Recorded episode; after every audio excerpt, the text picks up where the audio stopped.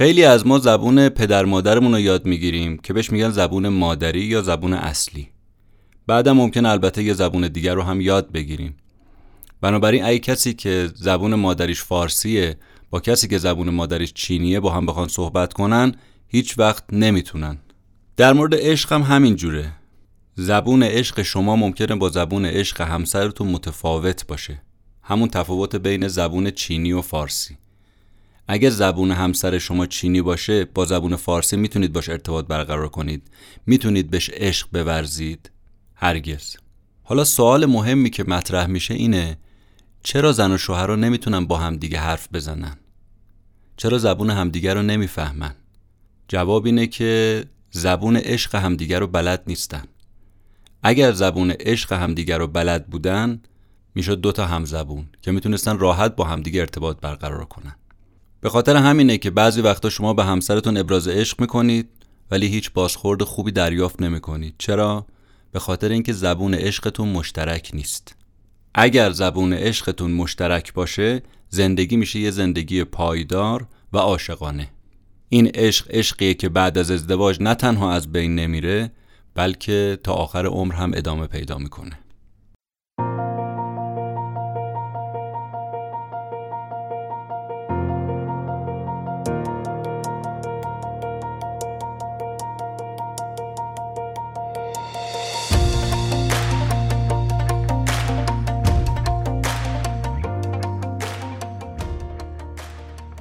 به نام خدا سلام.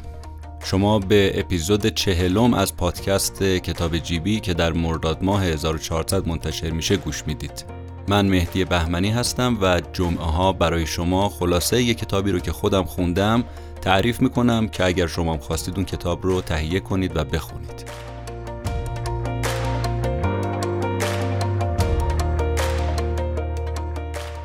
کتابی که این هفته می‌خوایم بهش بپردازیم عنوانش هست پنج زبان عشق نوشته آقای دکتر گری چپمن.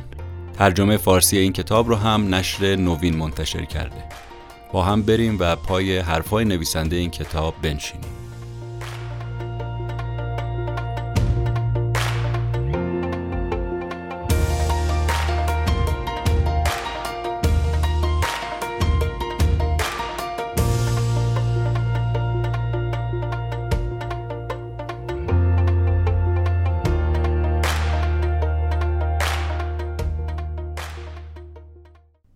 عشق مهمترین کلمه تو زبان انگلیسیه و البته پیچیده ترین تمام دانشمندای مذهبی و سکولار موافقن که عشق یه نقش محوری و مهم تو زندگی ایفا می‌کنه. عشق نقشش برجسته است تو تعلیف کتاب، موسیقی، مجله، فیلم و البته تعداد زیادی از نظامای الهی و فلسفی تو دنیا یه جایگاه خاص و ویژه‌ای رو برای عشق قائلن. روانشناسان به این نتیجه رسیدن که نیاز به عشق اولین نیاز احساسی تو وجود من و شماست. ما با عشق که کوها رو در می نوردیم از دریاها عبور می کنیم خیابونها رو زیر پا می‌ذاریم سختی ها رو تحمل می کنیم واقعا بدون عشق کدومی که از این کارا رو میشه انجام داد؟ اما از طرفی هم واقعا کلمه گیج کننده ایه ما عشق رو برای اشیاء به کار می‌بریم برای آدمها به کار می‌بریم حتی برای یه سری کارها به کار می‌بریم. مثلا میگه من عاشق هات داگم عاشق مادرمم عاشق شنا و اسکی و شکارم عاشق غذاهای خوشمزم عاشق این ماشینم عاشق این خونم حتی عاشق حیواناتی مثل سگ و گربم عاشق طبیعتم حتی عاشق عاشق شدن میشیم ما. البته هدف این کتابی نیستش که بخواد به این پیچیدگی های در کلمه عشق بپردازه.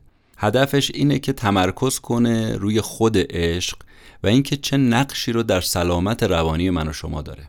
درون ما به شدت نیاز به این داره که کسی رو دوست داشته باشیم و کسی ما رو دوست داشته باشه. به خاطر همینه که انزوا برای ما مخربه. همینه که بدترین شکنجه برای زندانیا سلول انفرادیه. تنبیه بیرحمانه است. چرا؟ چون اونجا از عشق محروم میشیم. تو قلب هر انسانی میل به اینکه صمیمی بشه با شخص دیگه وجود داره. ازدواجه که این صمیمیت و عشق رو کامل می‌کنه و این نیاز رو رفع می‌کنه. حتی تو نوشته های مقدس تو کتاب های مقدس شما می‌بینید که در مورد یکی شدن زن و مرد با هم صحبت میشه. نویسنده این کتاب آقای گری چپمن باورش اینه که باید همیشه مخزن عشق رو پر نگه داشت تو زندگی. به همون اندازه که باک بنزین ماشینمون رو برای اینکه حرکت بکنه باید پر نگه داریم تو زندگی مشترکم برای اینکه این زندگی ادامه پیدا کنه باید مخزن عشق زن و شوهر پر باشه. قبل از اینکه وارد بحث اصلیمون که زبان عشق هست بشیم اجازه بدید اشاره به این صحبت نویسنده بکنم که آقای چپمن میگه که عشق در یک نگاه از نگاه من مردوده. عمر این نوع عشق کمتر از دو ساله و بعدش هم دیگه هیچی وجود نداره. به ظاهر عاشق همدیگن رو ابرا سیر می‌کنن. بعدا کم کم واقعیت به زور وقتی وارد میشه دیگه کم کم نقص ها خودش رو نشون میده. دمدمی مزاج بودن طرفمون شوخ تب بودنشون که قبلا دوست داشتنی بود کم کم برای اون میشه آزار دهنده نقص های کوچیک دیگه کم کم شروع می‌کنه به چشم اومدن. جمله هایی مثل این که شام کجا بریم تبدیل میشه به این که چرا شیر نخریدی؟ دنیای واقعی میشه بچه ها و شغل و قبض آب و برق و امثال اینا. کم کم رنج و سختی زندگی عشق و می‌زنه کنار. تو این دنیای واقعی می‌بینی یک کلمه حرف باعث رنجش میشه. دو نفری که واقعا عاشق همدیگه بودن میشن دشمن همدیگه.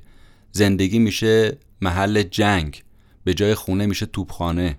یکی این میگه یکی اون جواب میده. سوال اینه که واقعا سر عشق چی اومده؟ نویسنده میگه بابا اصلا از اول عشق نبود یه توهم بود. بر اساس اون توهم این دو نفر ازدواج کرده بودن. تعجب نداره که بعضیا از ازدواجشون بنالن. یا بگن این زن من دیگه اون زن قبلی نیست. یا این شوهر دیگه شوهر سابق نیست. حتی شروع کنن شوهر یا زنشون رو لعنت کنن. به نظر نویسنده این عشق اصلا واقعی نبود.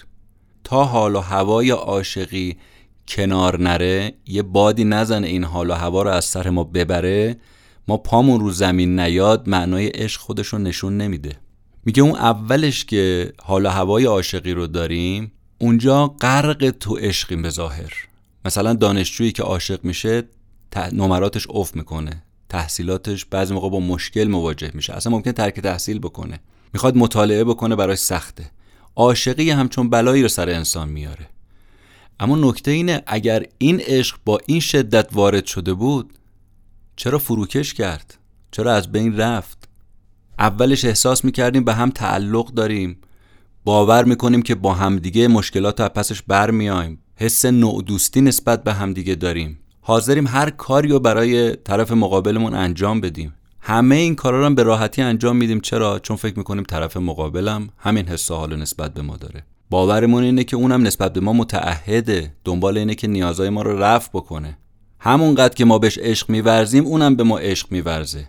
و حتما کاری نمی‌کنه که ما رو برنجونه. ولی متاسفانه خیلی وقتا اینا احساسات و خواب و خیاله. نویسنده میگه البته منظورم این نیستش که صادقانه نیست این احساس. اعتقادم اینه واقع گرایانه نیست. به واقعیت نزدیک نیست. چون واقعیت ذات انسان اینه که خودخواهی داشته باشه. و البته بدم نیست. خود دوسته. دوست داره دنیا به گرد اون بچرخه. کاملا ماها نوع دوست نیستیم. ولی حال و هوای عاشقی کاری کرده تا یه مدت این توهم رو بزنیم که بله ما تمام تعلق و فکر و ذکرمون طرف مقابله. وقتی این حال و هوای عاشقی پایان می‌رسه که متوسط زمانش به اعتقاد نویسنده دو ساله وارد دنیای واقعی که میشیم می‌بینیم که بله داستان یه چیز دیگه است. یکی از طرفین شروع می‌کنه خواستش رو بیان می‌کنه طرف مقابل مخالفت می‌کنه. یکی رویای اینو داره یه ماشین جدید داشته باشه اون یکی برمیگرده میگه که فعلا توان خرید این ماشین رو نداریم. یکی می‌خواد بره خونه پدر مادرش سر بزنه اون یکی میگه که نه من وقت ندارم برای این چیزا صرف کنم. کم کم این توهم عشق و صمیمیت از بین میره. دلیل چیه؟ خیلی دقت کنیم به این نکته که نویسنده اینجا می‌خواد بگه. میگه نکته تو اینه فقط یه مدتی این دو نفر احساساتشون با هم قاطی شده بود و در دریای عشق به اصطلاح قوتور شده بودن. این دو نفر ذهنشون با هم یکی نشده بود که فقط احساساتشون با هم قاطی شده بود. به نظر خودشون تو اقیانوس عشق شنا می‌کردن. اما همین که یه موج واقعیت بهشون می‌خوره اینا رو از هم جدا می‌کنه. حال و هوای عاشقی از سرشون میره. از زندگی پا پس می‌کشن. یا می‌خوان جدا بشن طلاق بگیرن یا دنبال عشق دیگه برن یا اینکه نه ممکنه بخوان تا آخر با همین حالت بسوزن و بسازن و یا اینکه واقعا بسازن زندگیشون رو. آقای چبمن میگه که بعضی از آدما فکر می‌کنن که پایان حال هوای عاشقی دو تا راه بیشتر نیست. یا ناچارن همون زندگی فلاکتبار رو ادامه بدن یا اینکه تمومش کنن دوباره شروع کنن. میگه نسل جدید غالبا راه دوم یعنی جدایی رو انتخاب می‌کنن. اما نسل قدیمی تر روش اول انتخاب می‌کنن که ادامه زندگی بدون عشقه میگه قبل از اینکه ما نتیجه گیری کنیم در مورد اینکه کدوم روش روش درستریه یه نگاهی بندازیم به آمار. ببینیم آمار چی به ما میگه. آمارا نشون دادن نرخ طلاق در ازدواج دوم بیشتر از ازدواج اوله. تو ازدواج سوم بیشتر از ازدواج دوم هست. پس به نظر می‌رسه که این طرز تفکر که ازدواج دوم من انجام بدم موفق تر خواهد بود میگه این خیلی معلوم نیست اعتبار داشته باشه و قابل قبول باشه. و تحقیقات هم نشون داده که راه سوم و بهتری هم وجود داره. و اونم اینه که وقتی حالا هوای عاشقی سراغ ما میاد اونو یه حس قوی ولی موقتی بدونیم و به دنبال عشق واقعی با همسرمون باشیم. عشق واقعی یعنی چی؟ ایشون میگه عشق واقعی عشقیه که ذاتا احساسیه اما وسواس ذهنی توش نیست. عقل و احساس با همدیگه هست توش. میگه عشق واقعی اونه که پایش منطق باشه. یعنی من با عقل و استدلال جلو اومده باشم و انتخاب کرده باشم. نه بر مبنای غریزه و فقط صرف احساسات و امیال خاص. ما نیاز داریم که مورد عشق کسی قرار بگیریم. که خود طرف هم انتخاب کرده که عاشق ما باشه. اگه یه کسی در ما چیزی دید که به خاطر اون عاشقمون شد این درسته.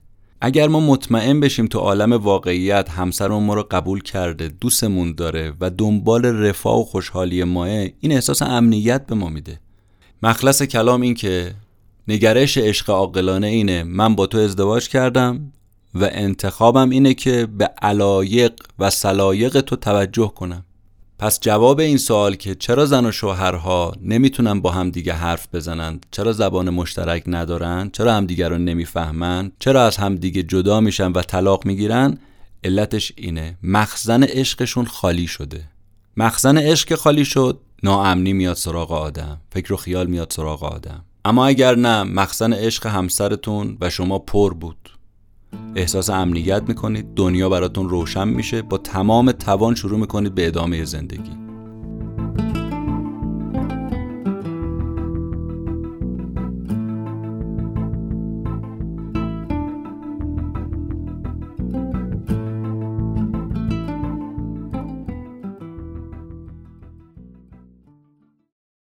از اینجا به بعد آقای چپمن می‌خواد بره سراغ این که برای صحبت کردن با همسرمون گفتیم نیاز به یه زبان مشترک داریم که اسمش زبان عشقه.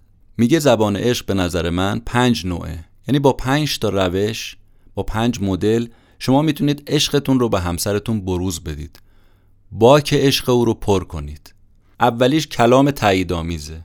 یکی از بهترین روش های ابراز احساساته. حرفای انسان بزنه که روحیه طرف رو تقویت کنه. تعریف کنه ازش تشکر زبونی بکنه. اینا ابزارهای قدرتمندیه. عبارات تاییدآمیز ساده حتی در مورد فرد مقابل به کار ببره. به طرف برگرده بگه که زن یا شوهر فرق نمی‌کنه. کچلوار چقدر بهت میاد؟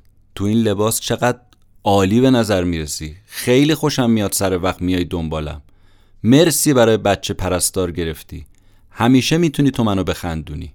اگه زن و شوهر حرفای تاییدآمیز اینجوری با هم دیگه بزنن حال و هوای اون زندگی چه حال و هوایی میشه؟ یه مثالی نویسنده می‌زنه که البته تو این کتاب پر از اینجور مثالا. میگه چند سال قبل تو دفتر کارم بودم دیدم که در اتاق باز شد و یه خانمی وارد شد گفت آی دکتر می‌تونم یه دقیقه وقتتون رو بگیرم گفتم بفرمایید. نشست و بعد گفت که دکتر من یه مشکلی دارم. مشکلم اینه که نمی‌تونم همسرمو متقاعد کنم. که نه ماهه که دارم بهش میگم اتاق خوابمون رو رنگ کن رنگش بکنه. هر کاری هم که می‌دونستم کردم ولی نتونستم متقاعدش کنم که این کار رو انجام بده. چپ من میگه من ازش پرسیدم که مطمئنی که شوهرت می‌دونه که شما می‌خوای اتاق خواب رو رنگ کنه؟ گفت که بله آقای دکتر نه ماهه که دارم بهش میگم. ازش پرسیدم که شوهرتون شده تا حالا کار خوب انجام بده؟ مثلا زباله ها رو بذاره بیرون ماشین رو ببره بنزین بزنه قبض برق رو بده از فروشگاه شیر بخره. خب بله این کارا رو انجام میده. برگشتم بهش گفتم که ببین دو تا پیشنهاد من بهت میدم. یکی این که دیگه هیچ وقت در مورد این رنگ زدن اتاق باش حرف نزن. تکرار می‌کنم هیچ وقت.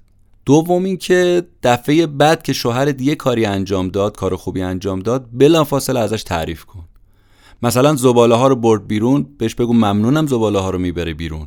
قبض برق و پرداخت کرد دستو بذار رو شونه هاش برگرد بگو که ممنون قبض به موقع پرداخت کردی. می‌دونم خیلی از آقایون ممکنه این کارو نکنن.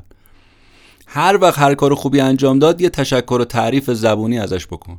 برگشت گفت که به نظر شما اینجوری اتاق خواب من رنگ میشه؟ یعنی به قول خودمون این چه راه حلی بود شما ارائه دادید؟ خلاصه یه خوردم از من دلخور شد و از دفتر رفت. سه هفته بعد برگشت دفتر من. برگشت گفت که آقای دکتر جواب داد. دستورالعملتون جواب داد. با تعریف زبونی کاری کرده بود که انگیزه ی طرف برای انجام دادن کارهایی که همسرش دوست داشت قوی بشه. دست از غور زدن برداشته بود. ادبیاتش عوض کرده بود. زبون عشق رو به کار برده بود. اونم از نوع کلمات تاییدآمیز. تشکر و تعریف. من میگه که البته منظور منو بد برداشت نکنید. من نمیگم چاپلوسی همسرتون رو بکنید. من میگم ازش کار خوب انجام میده تعریف و تشکر بکنید. این انگیزه میده. این باعث میشه طرف مقابل جبران کنه. و خب هم به نفع اوه هم به نفع شماست. شما هم دنبال همین هستید. از جمله کلمه های تاییدآمیز یکیش تشویقه. استدلالش هم اینه که میگه خیلی وقتا شما برای انجام بعضی کارها شجاعت کافی رو شاید نداشته باشید. و همین نداشتن شجاعت باعث یه مانعی بشه. توانایی بالقوه همسر شما با این تشویق میشه بالفعل. تشویق رو خیلی جدی بگیرید. شاید همسر شما تو برخی اوضاع توانایی بالقوه خوبی داشته باشه. این تشویق شما تبدیل می‌کنه اون توانایی بالقوه رو بالفعل. دلگرمش می‌کنه. حرفای شما بهش شجاعت میده. البته این باز معناش این نیستش که بد برداشت نشه که شما دارید مجبور می‌کنید او رو به انجام کاری یا می‌خواید او رو خط بهش بدید. نه. منظور نویسنده اینه تشویق می‌کنید دنبال علایقش بره دنبال تواناییهاش بره. وقتی تشویق می‌کنید همسرتون رو یعنی بهش میگید که برا من مهمی همراهتم کمکت می‌کنم. و به خودت می‌خوام نشون بدم که چه توانایی هایی داری. یکی دیگه از اون کلمات تاییدآمیز مستاقش حرفای محبت آمیزه مثلا دوستت دارم اگر با لحن درست گفته بشه بسیار بسیار می‌تونه تأثیر گذار باشه. دقت کنید بعضی موقع ما کلمه ای که انتخاب می‌کنیم کلمه خوبیه ولی لحنمون لحن خوبی نیست. تون صدامون تون صدای درستی نیست. مثلا اگه شما با تون صدای خشم برگردید بگید که خوشحال میشم شب ظرفا رو بشورم.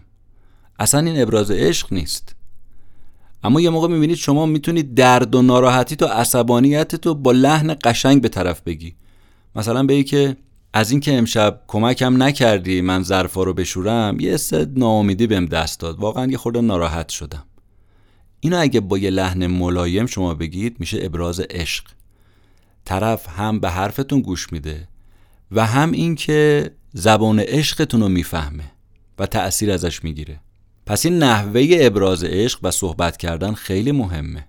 یه وقتایی هم اگه همسرتون با تندی باهاتون صحبت کرد عصبانیت صحبت کرد هیچ وقت مقابله به مثل نکنید چون جواب نمیده. شما سعی کنید در مقابل او ملایمت به خرج بدید. حتی اگه یه کاری کردید که خواستید خوشحالش کنید ولی باعث رنجشش شده. برداشت بدی کرده. براش با ملایمت توضیح بدید. تلاش نکنید توجیه کنید قضیه رو. سعی کنید واقعیت رو بهش بیان کنید که هدف من این بود ولی ظاهرا شما اینجوری برداشت کردی. دنبال آشتی کردن باشیم بیشتر نه دنبال بهانه گرفتن برای قهر. تو عشق که بدی ها اشتباه های طرف رو ما فراموش می‌کنیم. تو عشق که شکستای گذشته و خطاهای طرف رو میبخشیم. آقای چپمن میگه ممکنه تو زندگی همیشه ما بهترین کار رو انجام ندیم. حرفایی بزنیم کارایی بکنیم باعث رنجش خیلی یا مخصوصا همسرمون بشه. میگه شما بیاید اعتراف کنید و بپذیرید که آقا این اشتباه بوده. از طرف طلب بخشش کنید. بگید امیدوارم تو آینده این اتفاقا نیفته و بهتر عمل کنم. حتی اگه لازمه ازش عذرخواهی بکنید. شما تصور کنید اگه همسرتون بهتون بدی کنه چند تا راه حل وجود داره؟ یا عدالت یا بخششه. اگه عدالت رو انتخاب کنید یعنی همون جوری که اون رفتار کرده منم باش رفتار می‌کنم. اینجا خودتون شدید قاضی اون شده مجره حالت دیگه چیه؟ حالت دیگه بخششه. تو بخشش هست که صمیمیت امکان پذیره اما تو حالت قبلی نه. بخشش راه عشق رو برای شما باز می‌کنه راه صمیمیت رو باز می‌کنه. نویسنده میگه من تعجب می‌کنم که بعضی از آدما هر روز جدیدی رو با روز قبلی قاطی می‌کنن. دائما اصرار دارن که این اشتباه گذشته رو مجددا بکشن بیارن تو زمان حال. روز عالیشون رو خراب کنن. یه جمله هایم به کار می‌برن که واقعا درست نیست. مثل اینکه باورم نمیشه تو این کارو کردی. فکر نمی‌کنم بتونم هیچ وقت فراموش کنم. تو نمی‌دونی چقدر منو رنجوندی. فکر نمی‌کنم بتونم هیچ وقت ببخشمت. آیا این جمله به نظر شما عاشقانه است؟ یا تلخ و آزار دهنده و انتقام جویانه است؟ خب این معلومه زندگی رو به کجا می‌بره. معلومه راه صمیمیت رو میبنده. بهترین کاری که پیشنهاد میده ایشون اینه که بیایم این اشتباهات گذشته رو بسپاریم به زبالدان تاریخ. گذشته در گذشته. از گذشته عبور کنیم. ازش بیاموزیم اما بهش نیاویزیم. به اعتقاد نویسنده این کتاب بخشیدن طرف مقابل یه احساس فقط نیست یه الزامه یه انتخابه.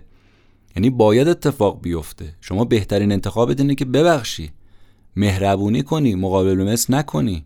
وقتی بخشیدی طرف تو می‌تونی اون وقت بهش بگی من عاشقتم من دوستت دارم برام مهمی. میبخشمت. حتی اگر بینمون درد و رنجی هم هست نمی‌ذارم باعث بشه فاصله بین ماها بندازه. تو همسر منی بعد از اینم با همدیگه خواهیم بود. البته امیدوارم از این اشتباه هر دوتای ما مثلا یا من درس گرفته باشم و دیگه تکرارش نکنم. اینا میشه زبون عشق. حرفای محبت آمیز با لحجه و لحن خوب می‌تونه باعث بشه زبان مشترک به وجود بیاد. یکی دیگه از کلمات تاییدآمیز مستاقش درخواست متواضعانه است. یعنی ما درخواست کنیم طلبکار نباشیم. مثلا شوهری که برمیگرده به همسرش میگه که می‌تونی یکی از اون مکارانی خوشمزت رو درست کنی؟ با این کار چیکار کرده؟ عشق ورزیده به همسرش. از طرف دیگه یه شوهر دیگه برمیگرده به همسرش میگه که میشه یه بارم که شده یه غذای خوب درست کنی بخوریم؟ این نالیدن و این طلب کردن عشق رو نابود می‌کنه. معلومه دیگه همسرش هم تو جواب چی برمیگرده میگه. اصلا بیا خودت درست کن. اگه بلدی خودت بیا درست کن. یا زنی که برمیگرده به همسرش میگه که فکر می‌کنی بشه آخر هفته ناودونی رو تمیز کنی؟ این داره درخواستش رو با عشق بیان می‌کنه. اما از اون طرف یه زنی برگرده بگه که اگه ناودونی ها رو تمیز نکنی کنده میشه میفته پایینا. اینجوری حرف زدن یعنی توقف عشق. تبدیل شدن همسر به یه موجود سلطجو و مستبد.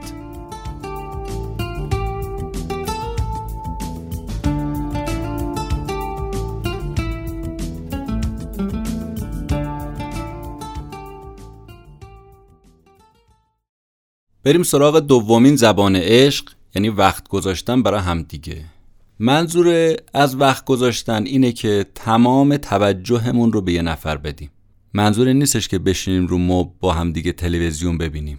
چون تو این حالت هم توجهمون به تلویزیون هم همسرمون. منظور اینه که رو مبل بشینیم تلویزیون رو خاموش کنیم به همدیگه نگاه کنیم با همدیگه حرف بزنیم در کنار همدیگه باشیم. دو نفره قدم بزنیم غذا رو بیرون با همدیگه بخوریم و به هم نگاه کنیم و از غذا خوردن لذت ببریم. با همدیگه حرف بزنیم. این یعنی وقت گذاشتن برای همدیگه. وقتی شما برای طرف وقت می‌ذارید یعنی مهمترین داراییتون رو می‌ذارید. چون وقت یه دارایی ارزشمنده. آقای چپمن میگه که اگه من 20 دقیقه در روز برای همسرم و بودن در کنار او و حرف زدن با او بذارم وقت بذارم این 20 دقیقه هیچ وقت تکرار نمیشه. این یک نوع ابزار عشق قدرتمنده. به علاوه این که برای همسرتون وقت می‌ذارید باید توجهتونم متمرکز به او باشه. یعنی کیفیت وقت گذاشتنتونم ببرید بالا. باید سعی کنیم عوامل حواس پرتی رو اون لحظه کنار بذاریم. هیچ چیز باعث نشه حواس ما رو پرت بکنه تا جای ممکن. مثلا نگاه کنید یه پدر با بچه دو سالش تو بازی می‌کنه. تمام فکر و ذکرش به چیه؟ به توپه؟ نه به بچهشه. هرچی این بازی طول بکشه این توجه به بچه هست. توجه به توپ نیست. بعضی زن و شوهرها به جای توجه به هم دیگه توجهشون به اون توپ بعضی ها فکر می‌کنن دارن با هم وقت میگذرونن اما واقعا دارن وقت تلف می‌کنن چون قلبهاشون فکرهاشون کنار هم نیست. توی خونه دارن زندگی می‌کنن اما با هم نیستن هم عشق نیستن. خانوم یا آقایی که وقتی همسرش داره باش حرف می‌زنه در حال پیامک دادن و بازی کردن با گوشیشه توجهش متمرکز به همسرش نیست این داره وقت رو تلف می‌کنه. این داره از همسرش فاصله می‌گیره. اگر مایل بودید تو این زمینه بیشتر بدونید که برمیگرده به مسئله گوش دادن گوش دادن با کیفیت و توجه با کیفیت به حرفهای طرف مقابل اپیزود حواست نیست رو اگر دوست داشتید از کتاب جیبی بشنوید.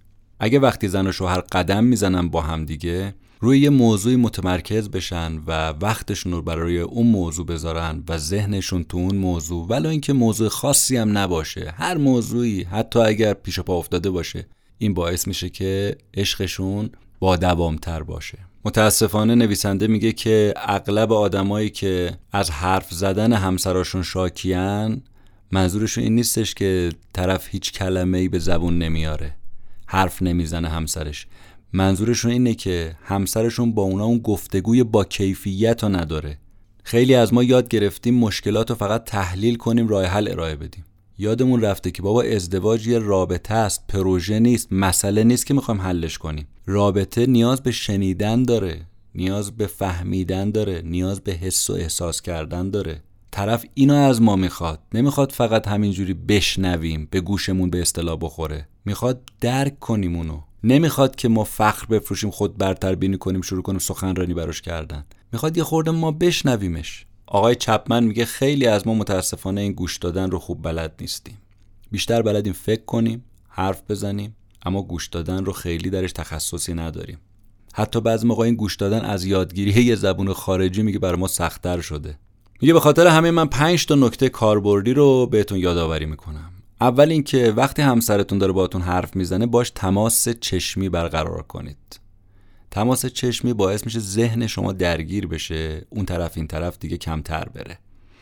دومی که وقتی که دارید با همسرتون حرف می‌زنید به حرفاش گوش می‌دید کار دیگه واقعا خدا وکیلی انجام ندید. سوم این که ازش بپرسید که الان که من دارم این حرفا رو می‌زنم تو چه حسی داری؟ یا داری اینایی که به من میگی چه حس و حالی در وجودت هست؟ وقتی حس و حالش رو فهمیدید وقتی فهمیدید تو دلش چی میگذره مثلا بهش بگید بگید از من چرا ناراحتی؟ به خاطر فلان کاری که ناراحتی؟ ازم رنجیدی؟ دلخور شدی؟ چیه؟ چته؟ میگه اینو که فهمیدید این باعث میشه که وقتی شما حرف می‌زنید بیشتر به حرفهای شما گوش بده. چهارم این که زبون بدنتون رو به کار ببندید.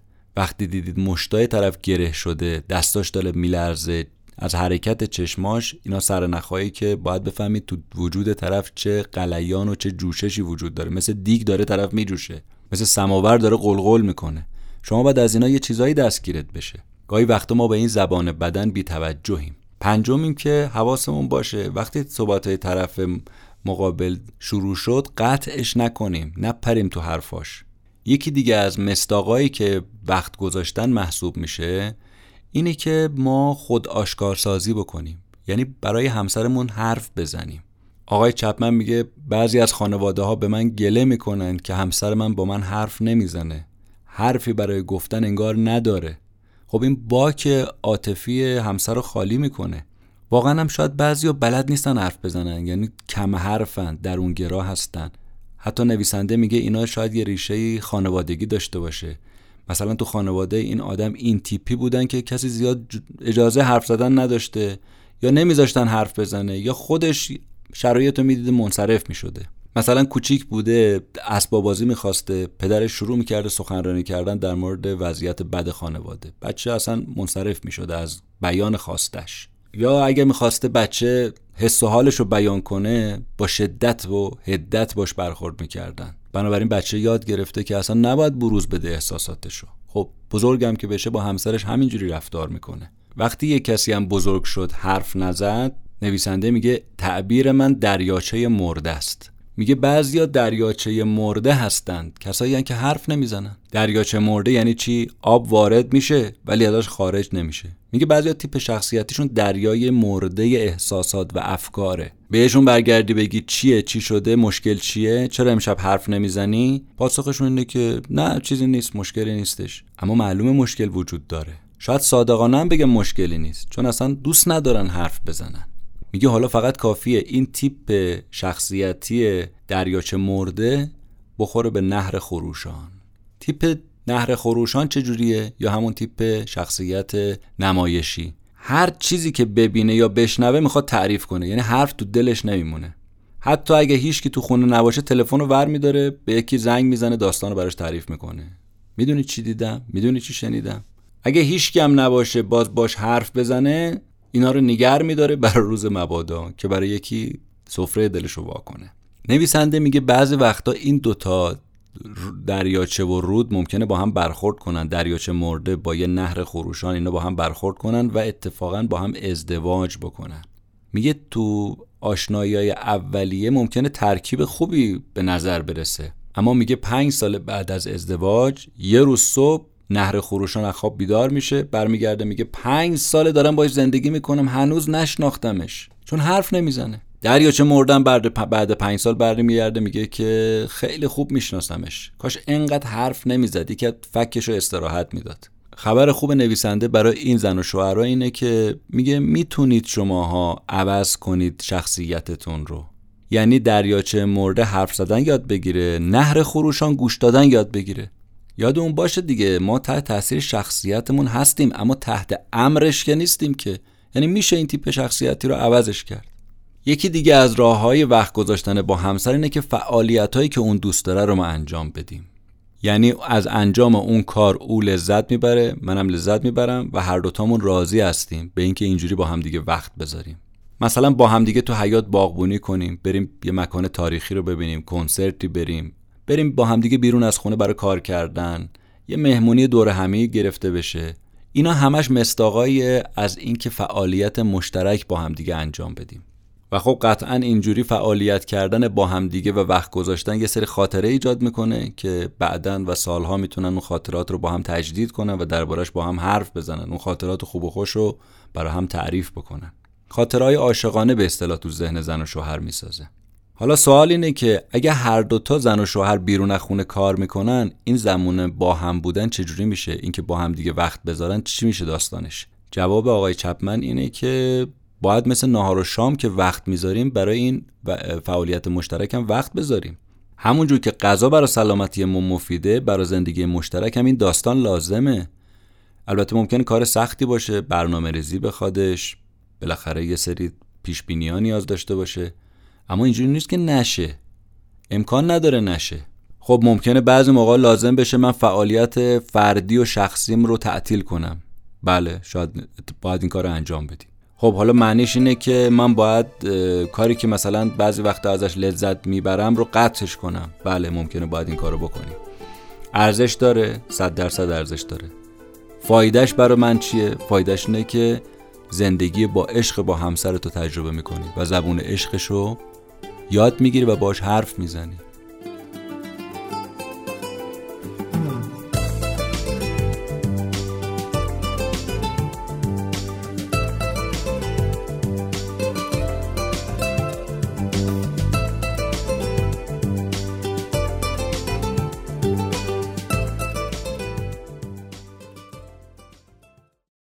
سومین زبون عشق دریافت هدیه است.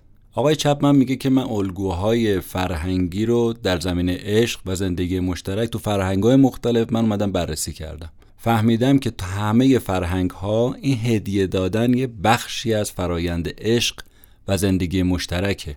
میگه سفرهای مختلفی رو به جاهای مختلف تو این زمینه داشتم و توی یکی از سفرهایی که رفته بودم جزیره دومینیکا برای اینکه فرهنگ سرخپوستای کارایی به اونجا مطالعه کنم با یه شخصی آشنا شدم که 28 سالش بود. سیاه پوست بود و یکی از دستاشم تو ماهیگیری با دینامیت از دست داده بود. و دیگه از اون به بعد ماهیگیری نمی‌کرد وقت آزاد بیشتری داشت. میگه خیلی خوشحال بودم که این منو همراهی می‌کرد و با من دوست شده بود. وقتمون رو با هم در مورد فرهنگ ها و اینها با هم صحبت می‌کردیم. اولین باری هم که رفتم خونش به من برگشت گفت که آقای گری نوشیدنی می‌خوای؟ منم با خوشحالی گفتم آره. میگه برادر کوچیکش گفت که برا من آب میوه بیاره. میگه برادرش از یه درخت نارگیل رفت بالا و یه نارگیل کال رو کند بعد سوراخش کرد و گذاشت جلو من. گفت بفرمایید اینم آب میوه. میگه با اینکه نارگیله نرسیده بود اما من همش رو خوردم. چرا؟ چون اون هدیه رو از روی علاقه می‌دیدم. من براش دوست بودم. پس بنابراین او هم به من هدیه می‌داد به خاطر این دوستی. میگه حتی تو پایان سفرش هم وقتی آماده داشتم می‌شدم اونجا رو ترک کنم یه هدیه‌ای به من داد به نشانه دوستی که من هنوزم اون هدیه رو نگهش داشتم. و میگه هر وقتی که این هدیه رو می‌بینم یاد اون خاطرات و اون آدم میافتم. منو به یاد اون میندازه وقتی شما به کسی هدیه می‌دید باعث میشید که به شما فکر کنه. یه نشونه است از بروز عشق شما به او. ارزش مادیش هم مهم نیست. مهم اینه که بهش فکر می‌کردید. مهم اینه که تو ذهن شما بوده. و اینو تبدیلش کردید به یه هدیه. عشق تبدیل کردید به یه هدیه. تو قالب یه هدیه بهش دادید. تو جشنهای ازدواج عروس دوماد هم همینه دیگه. این حلقه ازدواج یه نوع هدیه است. برای اینکه هر وقت اونو می‌بینیم به یاد همسرمون بیفتیم. البته یه هدیه غیر ملموس هم وجود داره دیگه. و اونم خود ما هستیم. خود ما هدیه ایم و شاید برای برخی از افراد یا بسیاری از زن و شوهرها خود زن یا خود شوهر هدیان میگه خودتو من می‌خوام. من هیچی ازت نمی‌خوام. خودتو می‌خوام. یعنی خودت هستی برای من مهمی. می‌خوام برام وقت بذاری در کنارم باشی و به اصطلاح با زبون عشق با من صحبت کنی.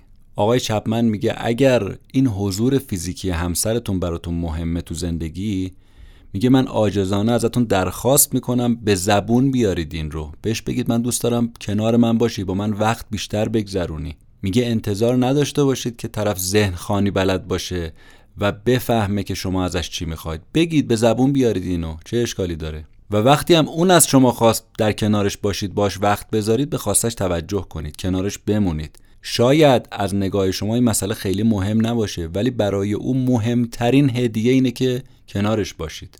میگه یه آقایی به من برگشت گفت که وقتی مادرم فوت کرد رئیس همسرم برگشته بود بهش گفته بودش که برای خاک سپاری دو ساعت برو مرخصی برگرد بیا سر کار. همسرم برگشته بود بهش گفته بود که آقا این همسر من مادرش فوت کرده نیاز به من داره نیاز داره کنارش باشم تمام روز پیشش باشم نمی‌تونم الان بیام سر کار که.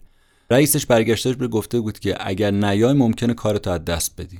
خانمم برگشته و گفته بود به رئیسش که شوهرم برام مهمتر از کارمه. و اون روز کنارم موند سر کارم نرفت. میگه اون روز بیشتر از همه روزا عشقشو به من اینجوری ثابت کرد که بین من و کار من رو انتخاب کرد. میگه هیچ وقت این کارش رو فراموش نمی‌کنم. و البته در ضمن کارش هم از دست نداد.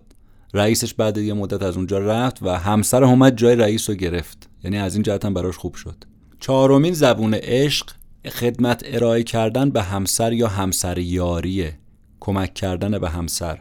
تو پخت غذا کمک کنید تو چیدن میز غذا تو شستن ظرف ها تو جارو کردن خونه تو عوض کردن حتی پوشک بچه تو گرفتن دارو تو سرویس خودرو تو پرداخت قبض ها اینا همش نمونه های خدمت و همسریاریه.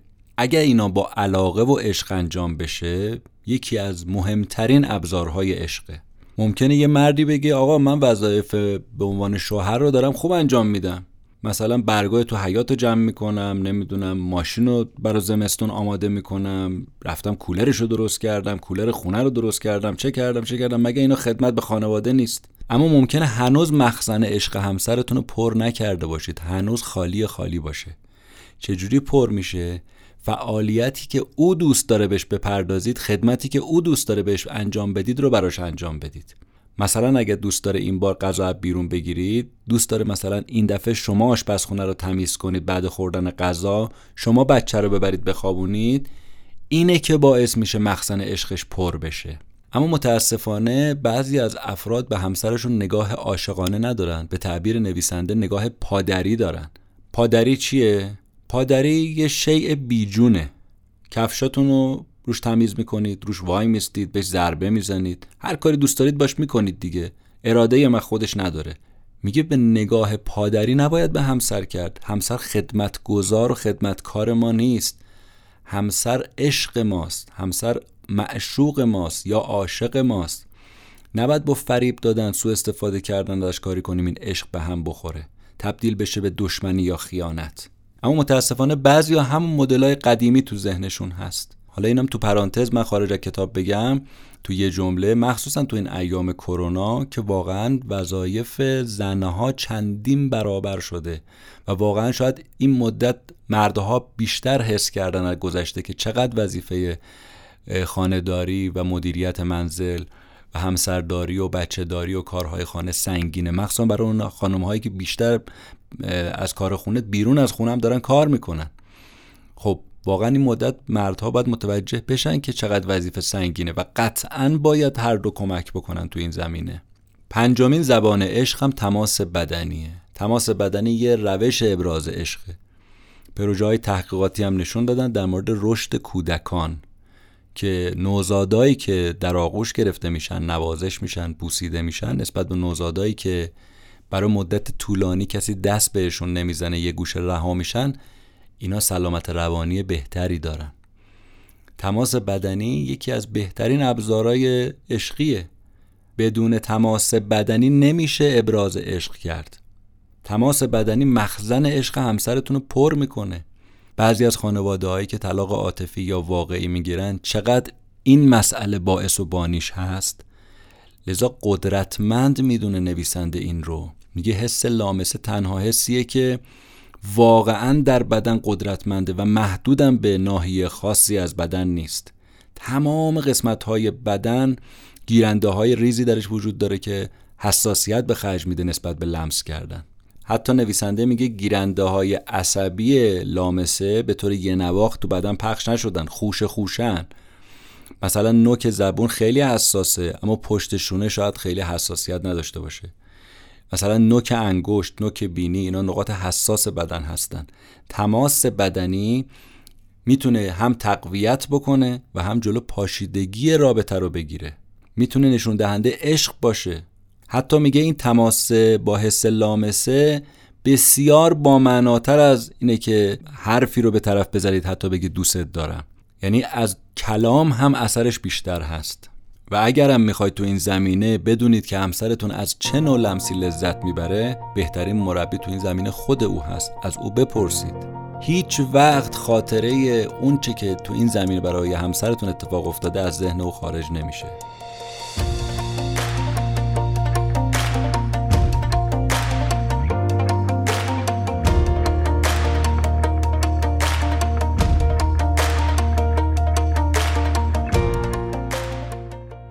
چیزی که شما شنیدید خلاصه ای بود از کتاب پنج زبان عشق نوشته آقای دکتر گری چپمن.